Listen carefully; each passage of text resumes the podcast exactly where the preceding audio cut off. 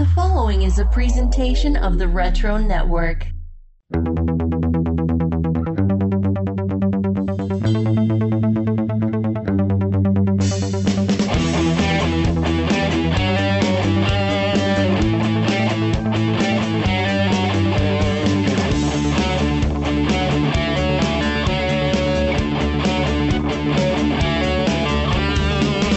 Greetings, geeks, and welcome to another edition of Wizard's Half. This is mini episode 56.5. These are the episodes where we get into all the nitty gritty details we didn't have time for on the main episode. You know, we had a lot of fun on episode 56 with former Wizard staff writer Ben Morse as we heard about his experiences reading Wizard before actually then working at the magazine. But for all the good times we had there with Ben, there was still something missing, something very important to all of us, and that was the other half of your Wizards hosting team, Michael. So to make it up to you, Mr. Canetti is joining me here on the mini episode after a long absence from the Wizards half scene. Michael, are you ready? You know, I've been thinking about this. This is like one of those things where, you know, you have like a really good pair of shoes that you wore for a long time and you put them in the closet and you put them back on and they just kind of slide right in. They're sort of molded perfectly to your foot still. This is how being on this mini episode feels. Like I just feel like jumping back in the saddle for the first time in a while. So I'm kind yeah, of excited. This is great. This is great. But now before we get into the segments here though, I have to ask your opinion of an ad that I found in this issue. It is of course from Extreme Studios. It is announcing a brand new book called Kid Supreme. Michael, do you see what I see? It's Superboy. Yes. it is the 90s Reign of the Supermen Superboy. 100%. A hundred percent. I mean, I had never seen this image before, but I was like, it looks like it was literally stolen from a Superboy comic. Even the pose, the whole look, the breaking through the bricks, the whole thing is carbon copy. Now, the Supreme character, I mean, Rob Liefeld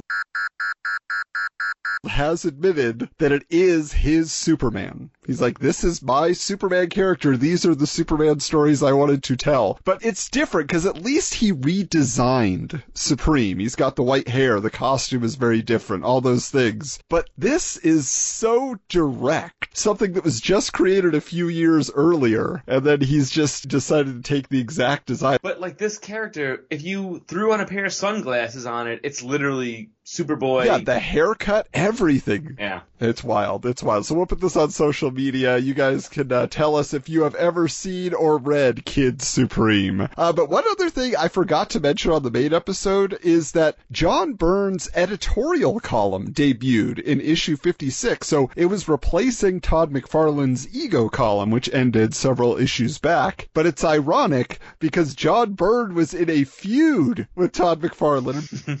and all of Image really at this time. So it's literally the other side of the coin. Wizards like, okay, you've heard from Todd for all these years. Let's see what John Byrne has to say. And in this particular one, he's just talking about like this first Batman issue he ever read, and he says that means he's officially been reading comics for 40 years as of this 1996 date. Wow. Happy birthday to me is the name of the column.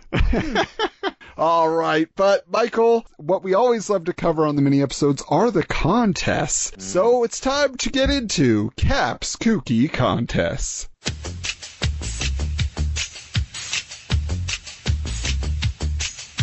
Now, Michael, I do have a question for you up top before we get into all of this. Have you yourself ever entered or won a sweepstakes or giveaway contest? So not like a competition or something like that, but you mailed in some form and said, this is my entry, and then something came back to you in the mail. Once. There was this children's like sports almanac kind of a thing, and it was like called like sports pages or something like that. And it was one of those like you had to cut out X amount of cereal box UPC codes or whatever, and you know fill out the whole thing, and you mailed it out, and it shipped you this like loose leaf binder for sports pages. I, I don't even know if I still have it or not, but it had all these like football players, baseball players, basketball, and so on and so forth and it came through an ad of like Sports Illustrated for kids that I found the thing and started doing the whole thing. That was it ever. Okay. That's all I got. Nothing, nothing cool, nothing comic book related, nothing even interesting for anybody probably. For me too, like I, I think I entered very few contests, especially in Wizard, if I maybe sent in one, but I can't recall. You're like you're sending it out to the universe and it never comes back. It's just like sure. Yeah, the only time I've won stuff has actually been on Twitter. So in the years since I joined Twitter and people do these giveaways every once in a while, I've won quite a few. Like I won a, a, like a five pack of Tremors movies from one site, and I also won Monster in My Pocket. If you remember those toys, somebody had still the box with the figures in it, and they were giving it away, and I won that. Eventually gifted it to another friend who loved to collect those, but that's like as close as I've ever gotten to say, wow wow, you chose me. Any other contests I've won, it's always been in person, you know, some sort of performance thing or something. But uh, let's see what Wizard had to offer this time around because there's just three contests in this issue, but they're all very diverse. So this first one here is the Mountain of Manga contest because we had quite a conversation about manga in this issue. There were two different articles saying it was the wave of the future and already being, you know, infused into American American comics. So here's what they had to say here. Dark Horse Comics and Graffiti Designs presents the Mountain of Manga contest. Been reading all about manga this issue? Manga, manga, we're gonna go back and forth. Has it whet your appetite for the big eyes stuff? Well, just because two of the biggest manga mavens on this side of the Pacific are also two of the nicest companies around, you could walk away with enough manga to satisfy even Galactus's hunger. And all you have to do is to be able to write your name. That's it. So how to play? It's a random drawing, silly. Fill out the coupon coupon. Send it in and you could win our grand prize. One lucky reader will receive a veritable mountain of manga. It includes, courtesy of Dark Horse Comics, The Manga Masters, a comics and trade paperbacks of titles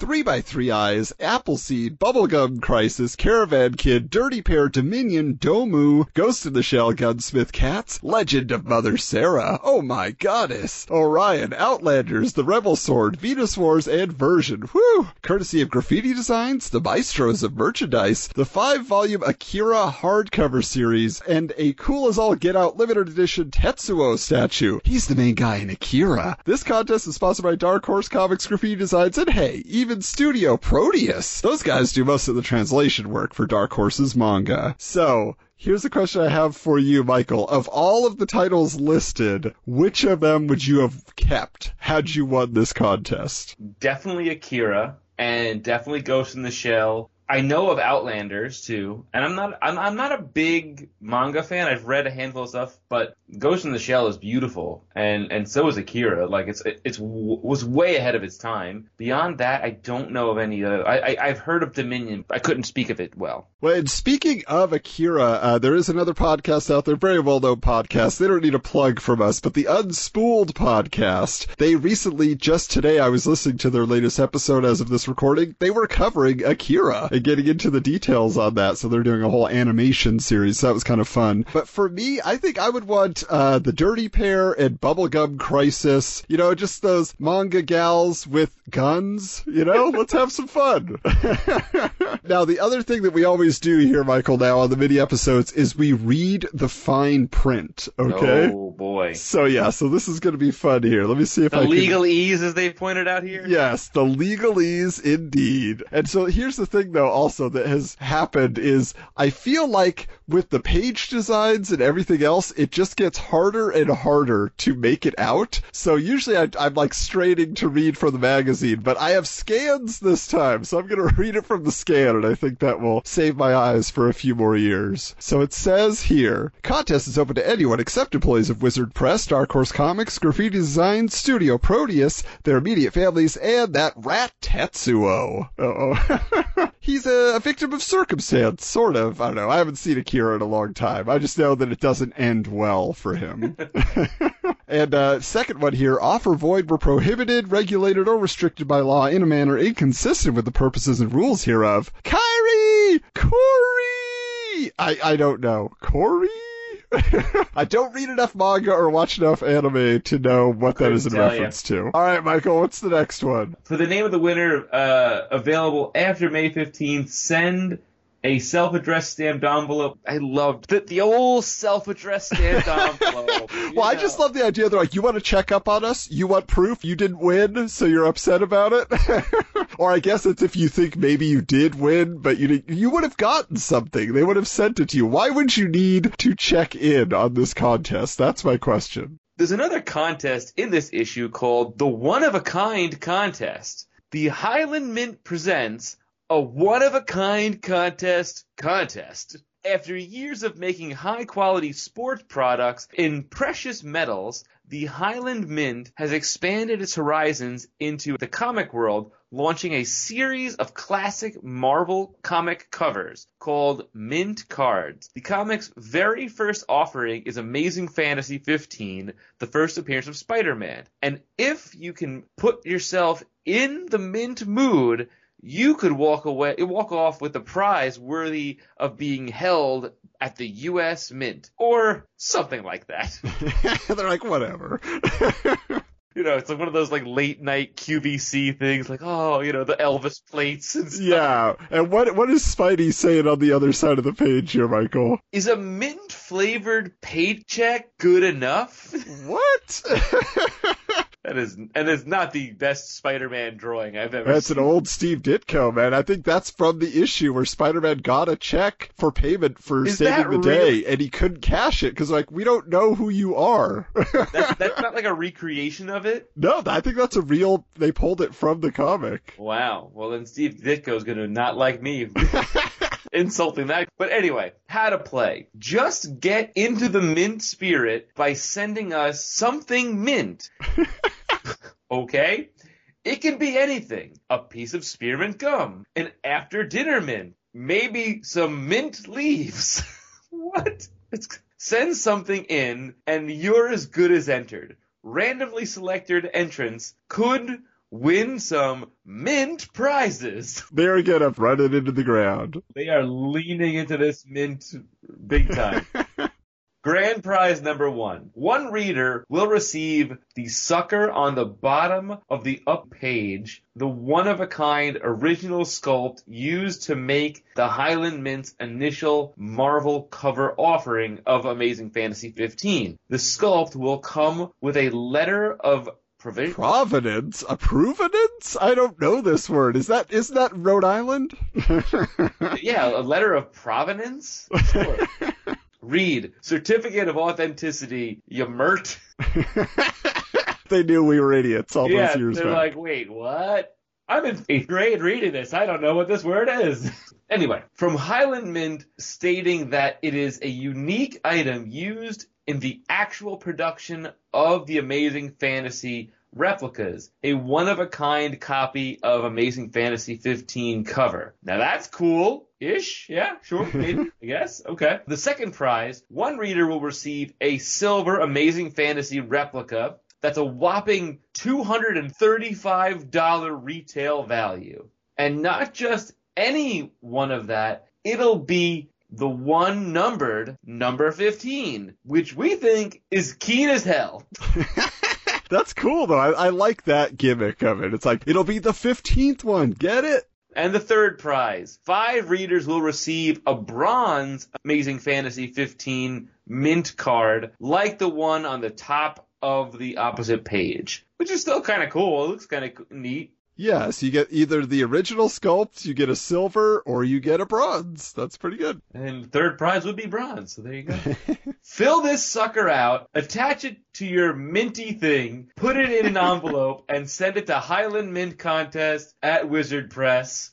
So here's what I have to say, Michael. So you were talking about like QVC and all that stuff. Like this definitely became a thing around this era when like trading cards and the comics themselves being collectibles kind of died out for a few years. Like Yeah. they started doing all these types of things. The one and only time my grandparents, I think, acknowledged my comic book fandom and understood that that was something I was into. They were in Montana and Idaho and stuff like that. They were ranchers. I mean, that's what they did. And so to them, like comic books, even though my dad read Batman comics when he was little, but they gave me for Christmas one year a Spider-Man knife from the Franklin Mint. So it was like an actual pocket knife, but on the side it had like a spider. It was like this Steve Ditko Spider-Man corner box. It was like they, they replicated that from an issue and put it on the side of the knife. And I had that for years and years. I sold it eventually on eBay years back because I was just like, I don't really need a knife. I'm in Montana now. I feel like I would fit in better if I had it. But Yes.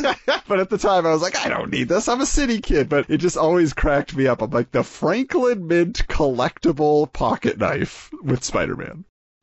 That's pretty funny. I remember there was some sort of like commemorative Batman plate, one of those late night QVC things. Yeah. Or the Home Shopping Network, and it was either Batman 66 or something, and I was just like, oh man, I want that. And they're like, you know, dial 1 800. It's limited edition, folks. It's Limited edition. edition. All right, well, give us the legalese here. Okay. The legalese. No purchase necessary. Contest will open to anyone except employees of Wizard Press, the Highland Mint, their immediate families, or Scottish Highlanders. The sworn enemy of the Highland Mint. yes, because there can only be one. Nobody likes that guy in a skirt. Now, offer void where prohibited, regulated or restricted by Lou. By I'm sorry. My, Bye, Lou. Lou, don't restrict me. Come on, Lou. regulated or restricted by law in a matter inconsistent with the purposes and rules hereof. Hey, mint juleps are cool too. Supply us with the booze and you just might win. Oh, so I got to tell a quick story here. You're a big mint julep fan? Not the real drink. That's the thing. I love the mint juleps that they serve in New Orleans Square at the Disney parks, but it's not alcoholic. But that's like my favorite thing. I, a lot of people love to get their Dole Whip. I want a mint julep. I talk all about this on my Two Goofs podcast. So if you want to go to YouTube and listen to the Two Goofs podcast or Apple podcast, you can find it there. But I had access to this exclusive club that's Club 33 at Disneyland. And when I went there once, it's a very fancy, like private restaurant they have inside the park. And I asked for mint julep. And I was thinking they were going to bring me the mint julep drink, but they brought me a real alcoholic one. You know, it was all dirty and had these mint leaves in it. I'm like, what the? And they're like, I was like, oh no, I meant the one that you get downstairs. And she's like, oh, well, we don't normally serve that, but because it was Disneyland, because they pride themselves on customer service, they went and got me a whole pitcher of that mint julep drink. And I was like, wow, this is the best.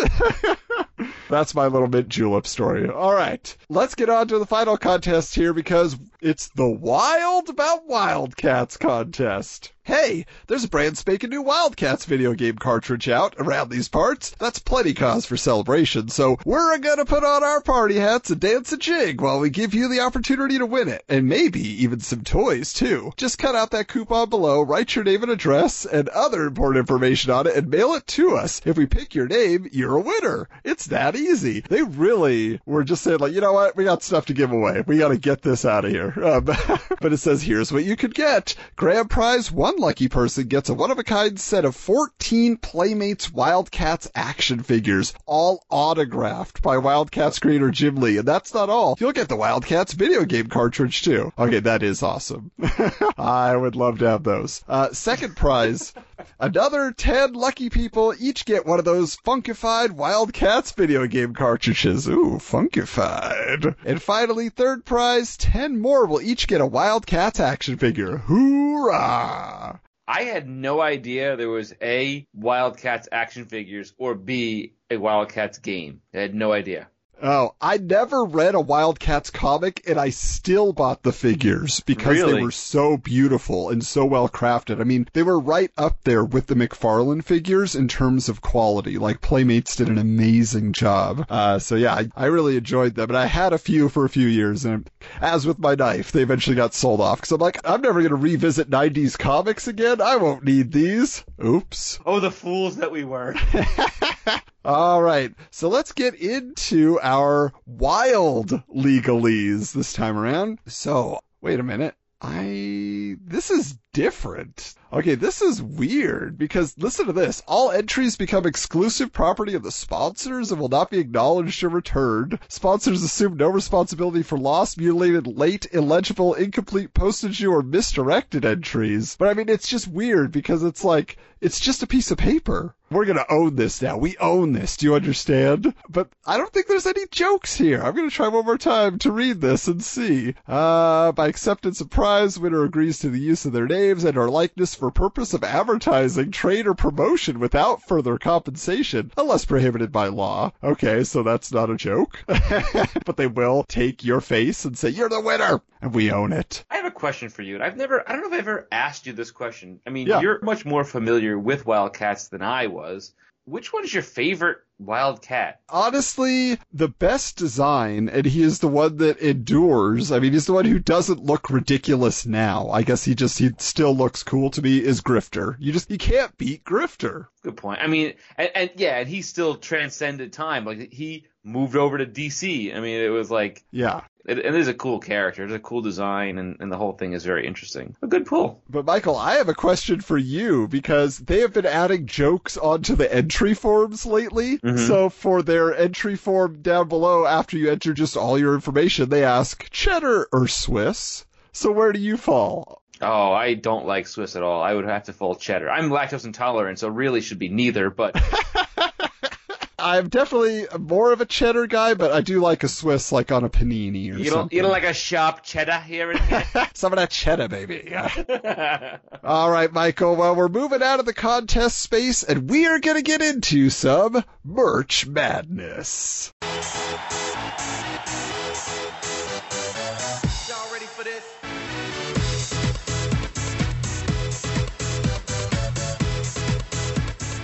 Toy Biz has unveiled their new wave of Fantastic Four figures, which all include a detachable base to pose the figures on. Sea level villains, the Wizard and Psycho Man are part of the series, as well as The Thing and Johnny Storm Human Torch, who is only partially ignited from the waist down.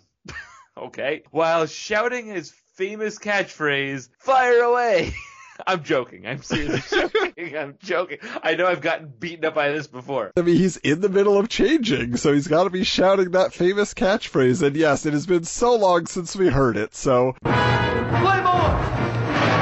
I actually have the Medusa figure. yeah, that's what I was going to say. I figured that must have been your favorite, but why do you love Medusa? Because you have Funko Pops, you got it all, so talk to us about Medusa. It's a very interesting character because Medusa is one of the first or few of like the Inhumans that have transcended into like other teams and I don't know. I just like the idea of the character and the look was always interesting to me with the way her hair was just this like his own being, if you will. Yeah. And it's another one of those very underutilized characters, and the ones that they don't know what to do with. But Mhm. whenever they, whenever she comes up, she's always very well drawn. In any case, Well, then you must have been very upset by the Inhumans television series. I watched the first episode and I was done.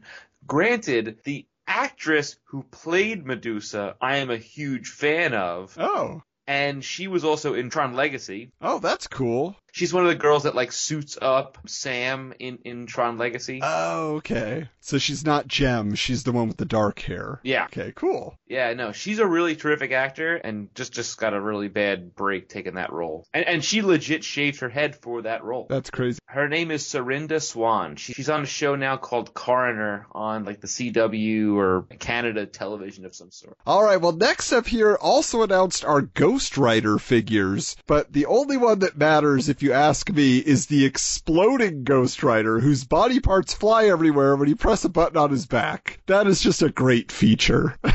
like, I remember I, I still have my uh, Swamp Thing figure where you push the button on his back and he just falls to pieces, but he's uh, connected by ropes, you know? like, he just he snaps back together. I mean, it's, it's super fun. But it's interesting because they also say that in addition to just the figures that have motorcycle accessories that they can ride on, of course, they also have stunt cycle toys that have figures permanently attached to them and they're activated by a ripcord action. Do you remember those ripcord toys from back in the day? These are the ones where like you pull it and it kind of revs a motor. Oh, and then yeah. and then the things roll and do, you know, move on their own. Like there was even like a Masters of the Universe figure, I think, that had that. Oh yes, you're right. Yeah. And it was like a long ripcord. Yeah, it was just like a long piece of plastic with like a serrated bottom, and you I could stick it in. that. I remember that. Yes. Wow. The feeling of those back. toys, that's just a nostalgic vibration, just Yeah. remembering what that felt like. But um, I just, I remember seeing these Ghost Rider figures on shelves, and it just always baffled me because there wasn't a Ghost Rider cartoon, and they even mentioned in here that the comic wasn't popular anymore. So it was such weird timing to release a Ghost Rider series of figures, and yeah, they, I remember them being at KB Toys forever because there was like, it's cool, but it's not cool because who wants a Blaze figure? You know, he's not on fire. He's just a guy with glasses and a ponytail and a long coat. You know, just like,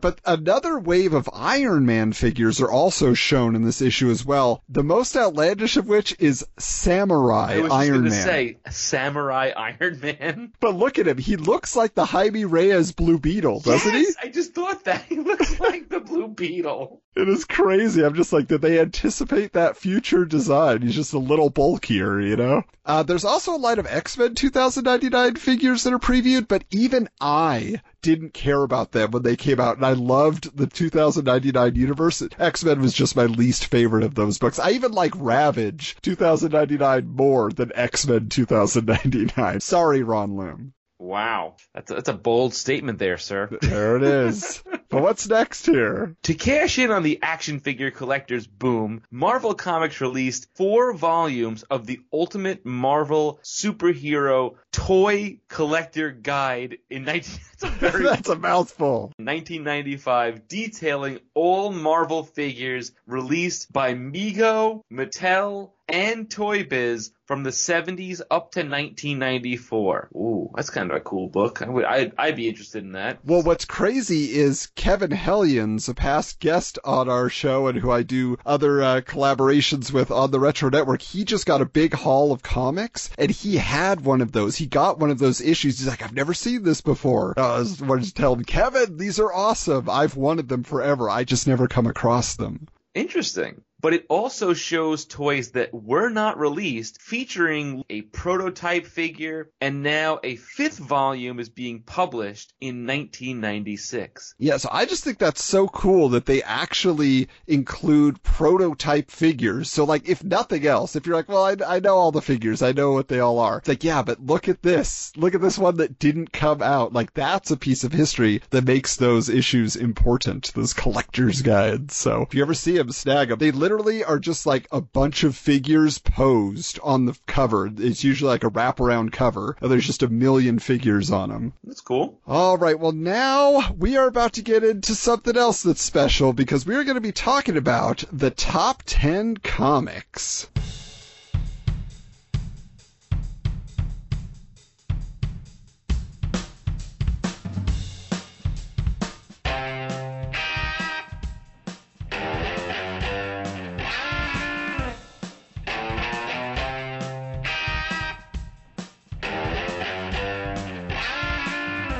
So, Michael, you and Steven used to cover the top 10 comics on the mini episodes, and the bane of your existence during that time were Prime comics. Yes. So you must be feeling very relieved that all these years later, Prime, the Ultraverse, there is nothing from Malibu on this list. I'm quite relieved and, in a way, overjoyed, if you will. but I will say this list is very surprising to begin to begin with. Now, do you do it ten to one or one to ten? I usually go 1 to 10, but let's go 10 to 1. I think that's a fun way to go about this. So why don't you start us off? All right, number ten is Glory Number One, written by Jo Duffy and artist Mike. Dio Daddy, remember Dio Daddy? That's right. Mike Deodato Jr. Can't do it. Can't write about it. another chick with a killer Rack. You said it, not me. Ah, heck. It's our last listing this month, so here goes.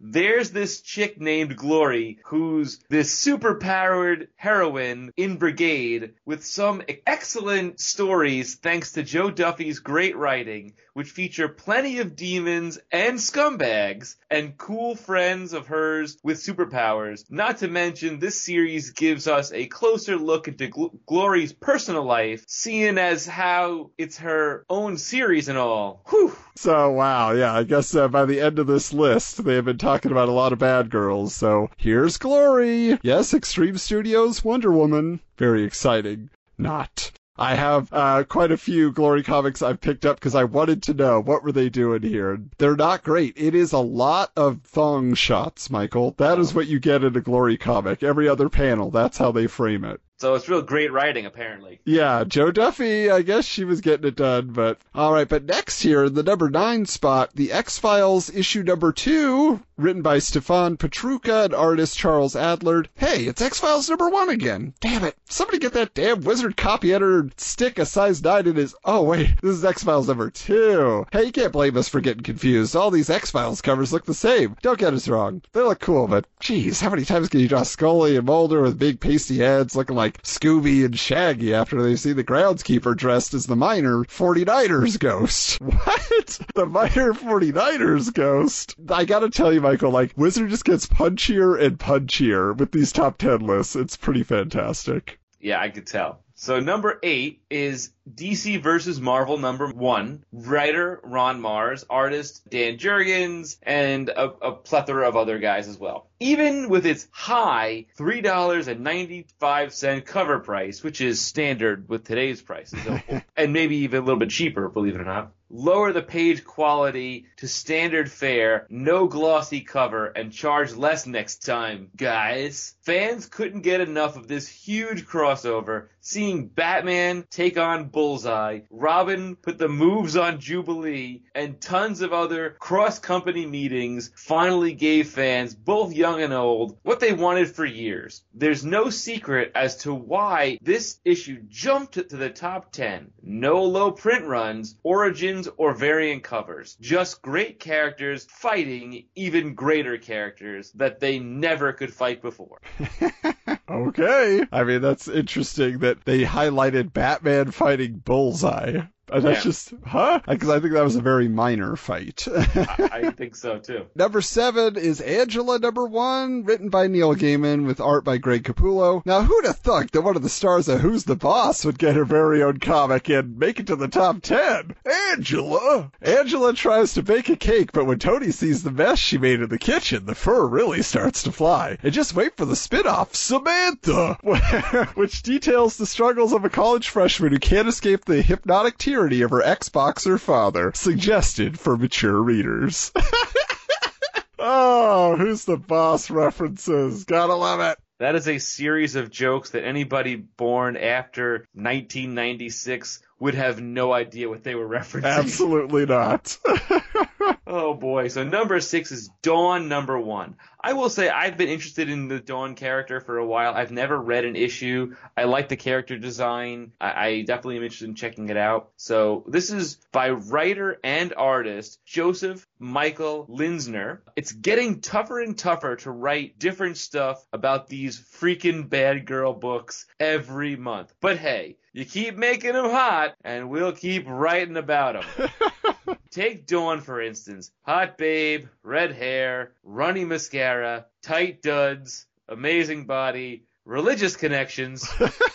okay, great. Several aliases, unlimited powers, perceptive observer, helps humans, solid smarts, loyal boyfriend, fierce enemies, exciting adventures, definitely one bad girl worth reading about. that was quite a list. That's like how many adjectives we fit in this one paragraph. now, I gotta say, Michael, when I did the Bad Girls special with my wife, Dr. Kristen, of all the characters I thought she might be like, what is going on here? She's just wearing lingerie. She liked Dawn because she said her proportions look like a real woman. And I was like, wow, I did not expect that at all. I concur. I, I think every cover I've ever seen of Dawn, it's always well drawn and it always, I would say, does seem proportionate versus some other bad girl or female characters. All right, in the number five spot, we have Shi Number One by Billy Tucci and Billy Tucci, plus a couple other guys that are helping out. But they say here, the Tooch. That's what we like to call that little Billy Tucci fella. Sounds kind of like some weird mafia hitman, don't it? Hey, Mario, this job's too big for us. Send for the Tooch. He's just this comic artist writer guy, though, but his book, Shi, is and has been one of the hottest comics on the market. It chronicles the adventures of Ana Ishikawa, a powerful master of the many Japanese arts of war who is forced to battle her fellow warriors to survive. Sound neat? It is! Check it out! So there it is. And Michael, you missed it, but uh, she did make it to the number one spot just a few issues prior to this. But now all of a sudden at number five, I think they just wanted to mix it up. I was gonna say, I mean, she's been out for a while now. I feel like at this point, right? So It's like two years old. Yeah. Yeah. number four, I'm gonna get killed for saying this. I tried reading Preacher. I couldn't get into it. But number four is Preacher number one. Writer Garth Ennis, artist Steve Dillon. Hello, where the hell did this book come from? The tale of Jesse Custer and his quest for God, physically, not spiritually, is bringing in more and more converts every day. Aided by his ex-girlfriend Tulip and an Irish vampire named Cassidy, Preacher may well be the cure Vertigo needs now that Sandman has ended. Caution, this title contains some of the sickest scenes you'll ever see in a comic, including a rudeness of a most severe nature being administered to an armadillo.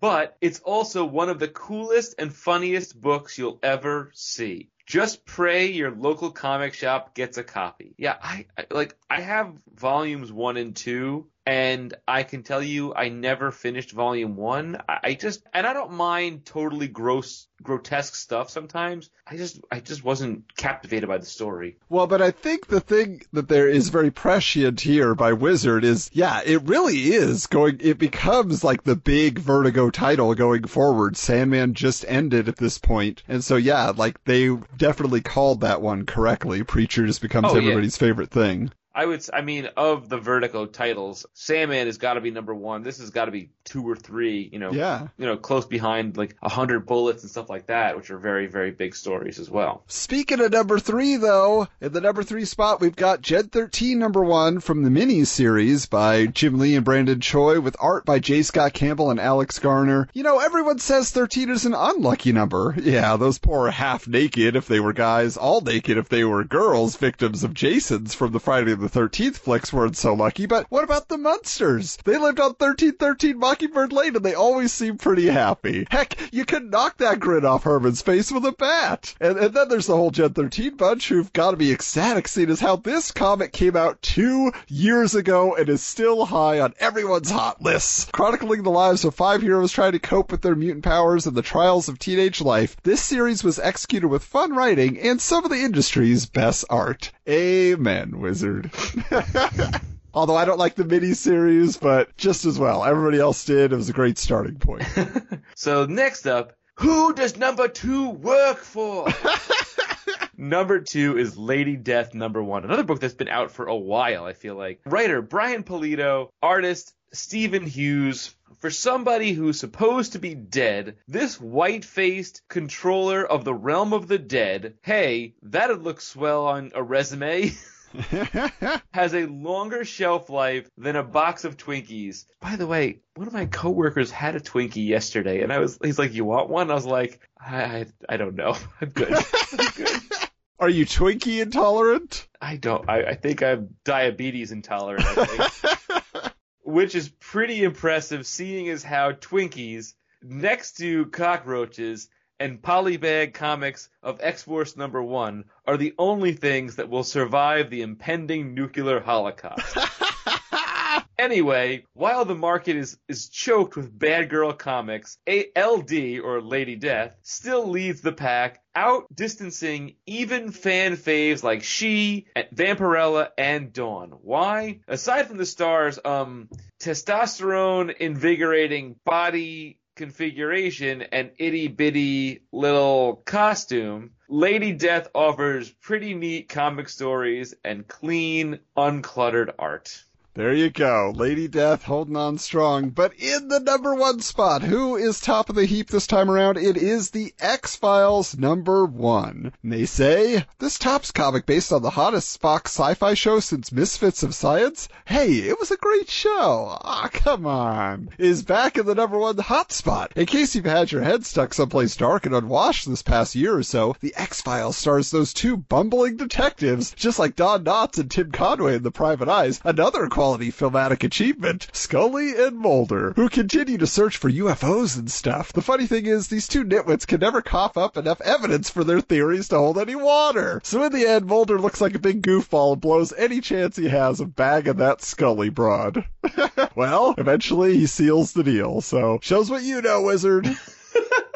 But Misfits of Science, have you ever seen that show, Michael? I, I remember it, yeah. Yeah, I, I always remember seeing it because I didn't know it was a TV show, but they had the videotape of like the pilot episode at Blockbuster Video. I rented it once and I was like, the funniest part was they had a guy who would shrink down, like that was his power, you know, he's basically the atom. But when he shrunk down, they just used a Barbie doll. They just had a Ken doll. And they, they were just moving around. It was so funny. They didn't have a big budget, I guess. Apparently. Well, that does it for our top 10 list, but as always, we want to leave you with a laugh, so it's time that we check out our Mort of the Month.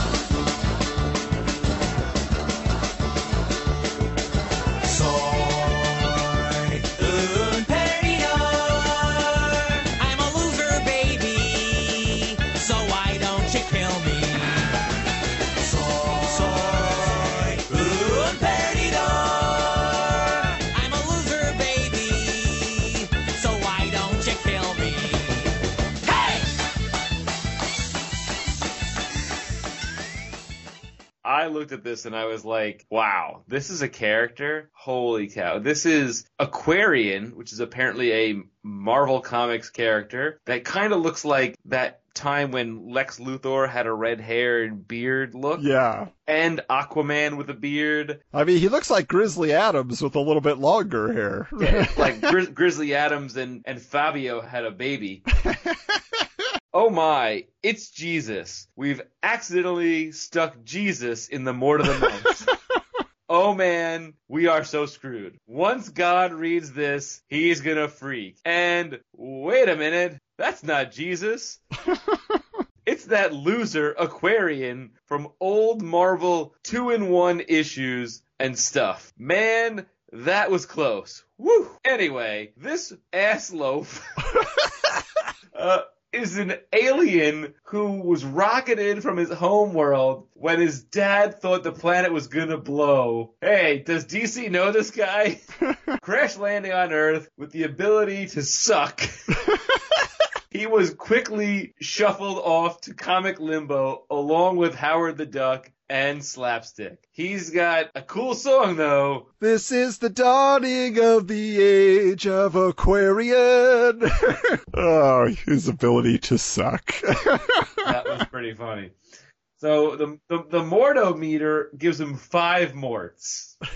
I'm so glad the Mort of the Month has returned. It just brings my life so much joy. So, wow, but the Aquarian, uh, they didn't say who he fought. And that's what I want to know. Because I don't think he was the two in the two and one. You know what I'm saying? Like, he had to have been a bad guy, right? Or some weird ally of two other existing Marvel heroes. Somebody tell us. I gotta know more about Aquarian. I tried Googling it and it autocorrected to Marvel Aquarium. Is that something that exists? I guess so. You can order it from Amazon? It looks like it. So on Comic Vine, there is a little bit more of a detail on this character. Wundarr, the Aquarian, is a powerful pacifist who was attached to Project Pegasus. He is friends with the Thing, among others. More recently, he proved to be the only person ever to be bitten by a Marvel zombie and live to tell the tale. pur- purging the disease out of his body. Wow, so he got a second life. That's pretty wild. Wow, so I just I can't believe that they passed up the ability to make fun of the fact that his name is Wundarr. if Steven was here right now, I think Steven knows about Wondar, which was the Wonder Bread He-Man. It was this mythical figure that everybody talked about that was a mail away from Wonder Bread back in the 80s, but it's like it was proven to not have existed. It was a, like some gag that some people came up with and then were like promoting throughout the early 2000s as a real collectible. Like, and then, then he actually got made like as a joke. You know, like Really? Mattel's like, fine, we're just gonna do Wondar then. Do you want to know the origin of Wundarr the Aquarian? yeah, let's hear all the details. Okay, the origin of this character. On a distant planet called Dakkam, not like Daxam, where the Daxamites come from in DC Comics, very, very close spelling though, a scientist named Hectu had come to believe that their sun was going to go supernova, thereby threatening to destroy his world. In a last effort to save his family, he and his wife Soja planned to save their infant son named Wundarr from their world's destruction. They placed him aboard a ship that would maintain his life support as long as necessary and launched him into outer space. Hectu and Soja later made flight and were captured and executed by the internal security force to prevent them from alarming the populace. To his dismay, Hectu found an apocalyptic prediction would be incorrect and they sent their son away into the stars needlessly.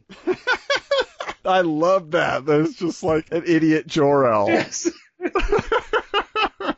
Wow. Oh boy, that's that's That is wild, That's man. crazy. So so much to get into with the Morning of the Month. If anybody has that Marvel two in one issue, we want to see it. Hold it up. I'm looking at you, fifty cent comic collector. I know you've got it he's over there. He's got it. That guy's got it for sure. All right. Well, Michael, thank you so much for coming on the mini episode. I'm so glad this worked out. Uh, life has been busy for you, but this is a ton of fun. And uh, of course, you are back for episode 57, where we had a very, very interesting conversation with Jason Liebig. Yes, we teased you on at the end of episode 56. We would tell you who our next guest is. Well, he is the guy behind uh, collectingcandy.com. But before he got into that world of pop culture packaging and all those things, his whole deal was he was an assistant editor on X-Men comics at Marvel in 1996 during Heroes Reborn. He had some stories, man. Holy moly. Yeah, and a lot of opinions too. And and fun fact for those of you guys who don't know, I signed off at a certain point after we we wrapped it up. These two guys talked for another 45 minutes after I left. well, he is a retro collector as well, so we got off of comics for a little bit, although we did have an off mic conversation about Rob Liefeld that I'm not at liberty to share any more details about. But we did just have so many conversations, and you will hear about his relationship with Rob on the episode. There was plenty that was spilled there. So, yeah, the insider look at what the Marvel employees were doing to try to sabotage Heroes Reborn uh, Wow. is fascinating. So, this is an important piece of comics history that I don't know you're going to get anywhere else. So, definitely tell your friends to tune in for episode 57 of Wizards. Of course, you can stay connected with us and find out when that episode drops. Where, Michael? Follow us on our Twitter, which is at Wizards Comics, and our Instagram, which is at Wizards underscore comics. You can also go to our website, wizardscomics.com. You can follow us and listen to us on any of your podcasting platforms and check out all the other really terrific Retro Network podcasts who give us a platform to talk about all of our stuff. They are super amazing guys. They have a great conversation stuff. We have stuff on a Slack channel that I'm terrible at following, but there's always really cool conversations going on. Yeah, that's the truth. If you guys want to become VIP members of the Patreon, you will actually get access to this behind the scenes conversation that all the contributors to the Retro Network have and other followers of the Retro Network. And it's just always like just amazing collectibles and stuff, you kind of get a heads up on everything else that's going on. So highly recommended. Of course, check out our YouTube channel as well because we're continuously putting videos up there for you. There's so many new things coming into the archives, guys. If you have not seen my poster haul series, I am now moving into collecting the promotional posters that were up in the comic book stores for Wizard Magazine. So many of these issues that didn't have that cover art as the poster, I've now been able to get in this large format. They are beautiful. I'm sharing them with you. Also want to give you a heads up because this episode, what's coming up is a Spawn special issue. I'm sure many of you bought it back in the day. And yes, there is a Spawn special that we are going to be talking to at Pogoman on Twitter, but you probably know it best with the hashtag Spawn Hunter. He has an amazing Spawn collection. I mean, wow. If you've ever seen the pictures on his Twitter, you'd be like, this guy, he gets it. So be sure to stay tuned for that. And uh, hey, until next time, keep your books bagged and boarded.